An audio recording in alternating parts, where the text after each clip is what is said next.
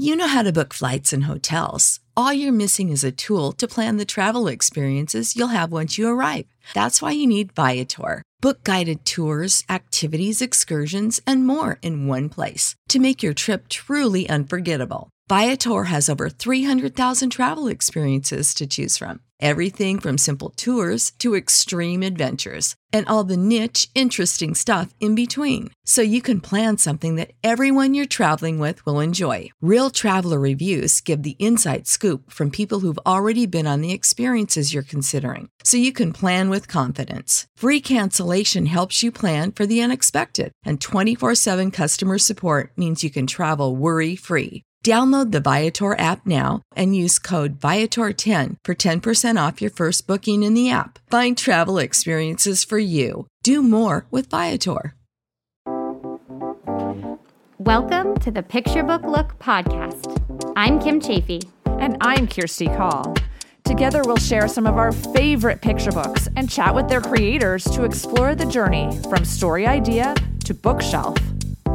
We'd love you to join us as we take a picture book look. Hey, Kirsty. Hey, Kim. So, what do a jellyfish, a dinosaur, a ghost, and a mutant potato have in common? I don't know. Um, none of them can get COVID 19. well, that's probably true, um, but that's not the answer I was thinking. The answer is actually Ben Clanton. Oh, yeah, yeah. that makes way more sense mm-hmm. because we're talking about Rot, the bravest in the world. Rot is one hot potato who loves mud. But is he brave enough to face the squirm? You'll have to read the book to find out. I love the expressive illustrations and puns in this book. I couldn't agree more. I also love how Ben has created such an irresistible character out of something mm, pretty unusual. I know readers will fall in love with Rot just like we have, and we are so excited that Ben is here with us today. Let's get started.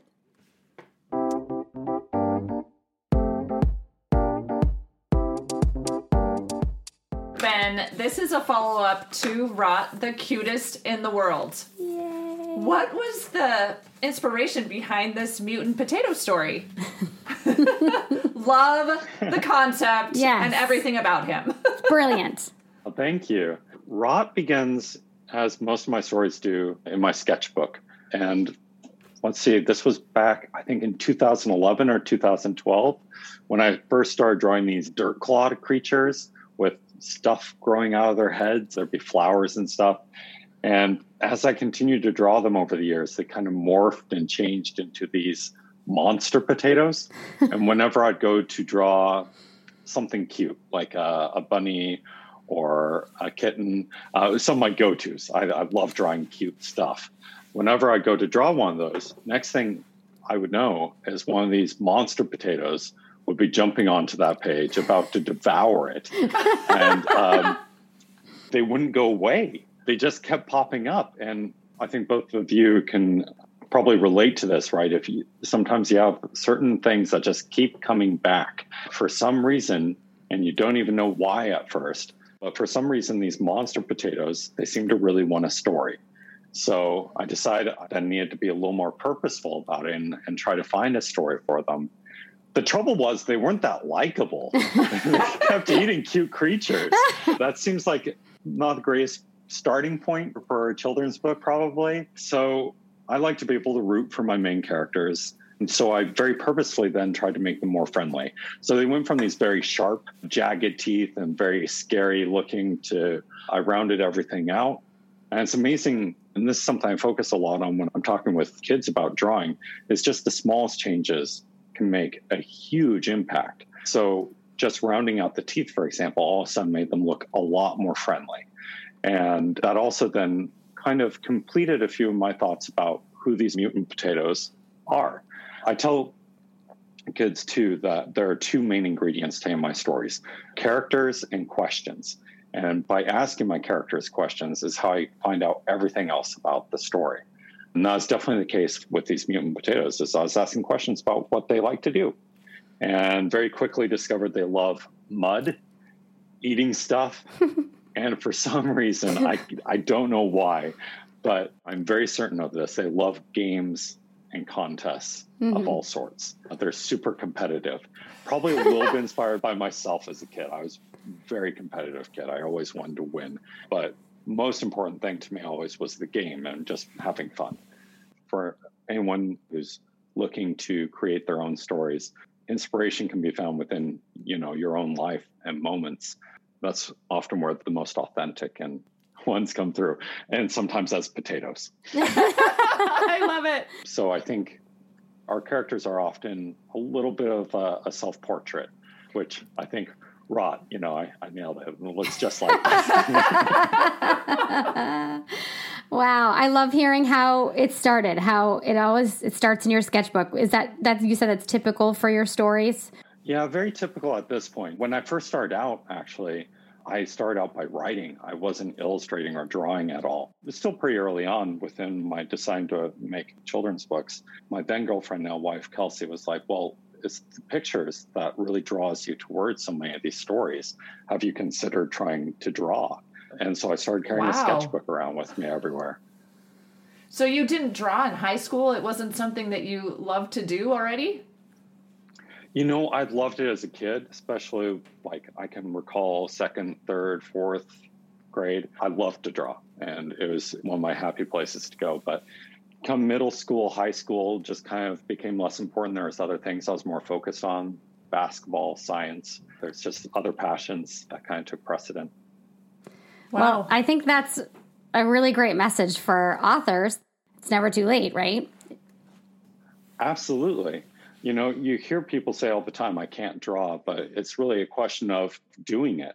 You know, it's, it's as with anything else, a great deal of practice in order to make it work. Now, that's not saying, you know, that like some people aren't more naturally going to be drawn to drawing mm-hmm. and find that's a particular skill for them. But I think even for those authors that don't feel confident or comfortable drawing, there's still a lot that can be learned by trying to draw your characters at the very least. And then if you're making picture books, working out the pagination and thinking about the pictures, you might then do a better job of setting up interplay with the illustrations that way. That's yeah, that's a good idea. Can you give us a look into your illustrative process? Well, I have my go tos. I usually use a Prismacolor black colored pencil for most of my stories, and then in some sort of usually dark line work of some sort. So I've also used dip pens for previous books or micron pens earlier on, pencil, but the Prismacolor has become my favorite, my go to. And then watercolor. I love watercolor and it's actually really good for me because i can be a little bit of a perfectionist really wanting to fine tune things and watercolor there's only so much you can do to control watercolor. It's true. Which then works out too for rot because rot you know is the sort of character that needs some character it needs to be a little splotchy and messy. But then for each book i also like to do something a little bit unique for it.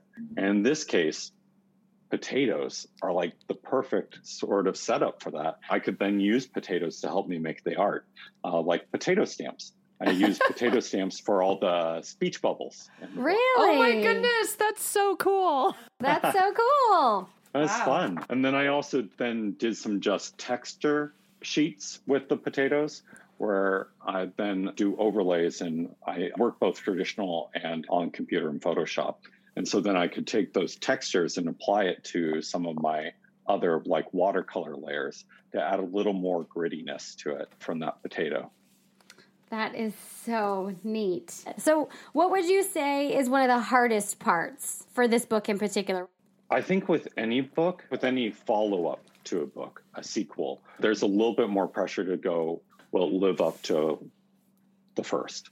Or can I surpass that? And so I think some of the things that resonated for my editors and for readers within the first book, my editors really wanted to make sure that I was still hitting those parts of it.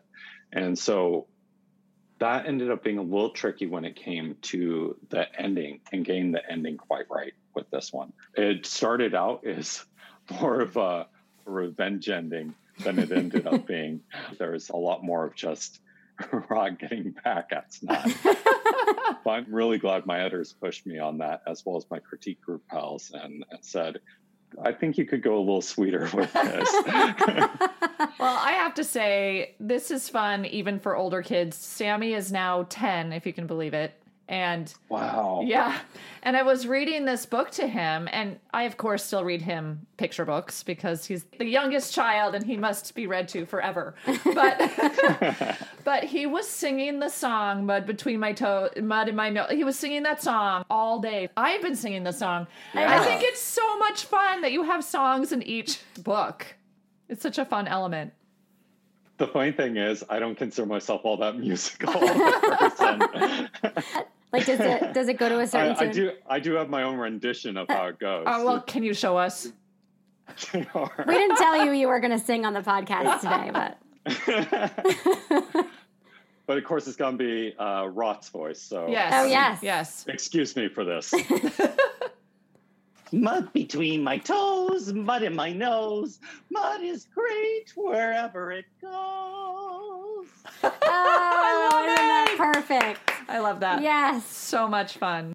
You have a knack for creating irresistible characters. You've got a few series, right? You do such a good job with creating these characters that people want to read about again. What is your secret? You. yes, tell us your secret.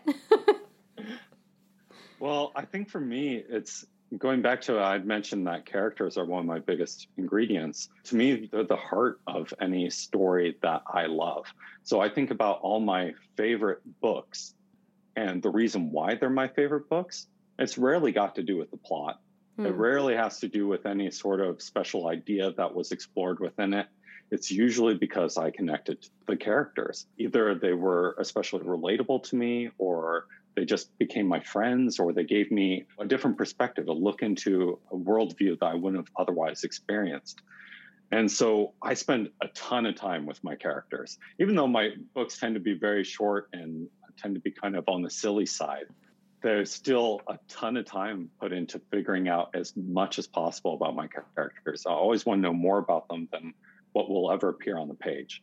You know, they're my friends. I spend time with these characters.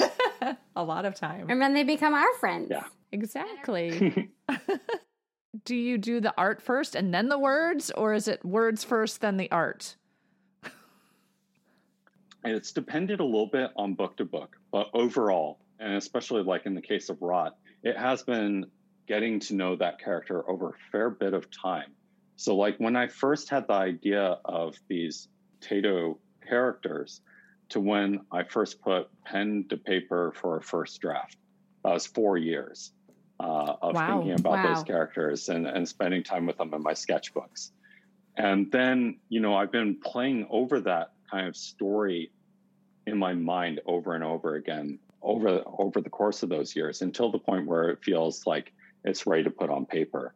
It's I, I compare it to like playing um, a cartoon show, an episode on in my head. Mm-hmm. And it's just like I'm always trying to figure out the exact parts of that go together. So the words, the the pictures, they're very much interlinked for me right okay. from the start. So it's hard for me to separate one from the other. Although usually, you know, a picture was what first inspired it. Usually something in my sketchbook. Mm-hmm. Although sometimes it's just like an observation of something I'm in the world where it's like, oh, that's funny or that's interesting to me. I wonder if there's something there. Then spending time daydreaming. That's probably where the bulk of my work is done is when I'm out for a walk or doing something that's not even necessarily book related, but then my brain is just kind of exploring. When someone reads Rot, the bravest in the world, and Rot, the cutest in the world, for both of them, what do you hope they feel or learn? When I first started coming up with, with picture book ideas, I did have like a message or something I wanted to impart in mind. And then I've, again, it comes back to characters for me. I've come to just trust that by spending time with my characters, allowing them to take the lead, usually some sort of themes will naturally come about. So for my focus, it tends to be more of how can I make this the most fun to read? What's going to make this a really enjoyable read, especially for those that are like me I, as a kid, I was a reluctant reader. I struggled with learning to read. So, what's going to get them excited about reading and enjoying it? And then some themes just kind of pop up. And in the case of Rot, bravery, in both books actually, is a big theme. But in the second one, in Rot the Bravest in the World, there's this external bravery, right? This standing up to this imaginary squirm creature and finding a way to bravely go and plunge into the mud. But bigger part of the bravery is actually standing up to Big Brother Snot about how Rot is even looking and mm. what Rot is doing to combat that fear, which is by dressing up and using his imagination and being comfortable and confident in that, which is very much then what the first book kind of explores a bit too, is this idea of being true to yourself and the bravery of being true to who you are, which I think is something many of us struggle with. I know that I do, and that's probably why it comes up within both stories. Is something that I then admire about Rot is Rot has this real confidence about him and this bravery and being true to himself. A big thank you to Ben for joining us today and giving us a look into his creative process for Rot, the bravest in the world. Check out the show notes to learn more about Ben and the other fabulous books he has out in the world. Remember, if you have a picture book that you love and you think we might love it too, send us an email at picturebooklook2 at gmail.com. That's picturebooklook and the number two at gmail.com.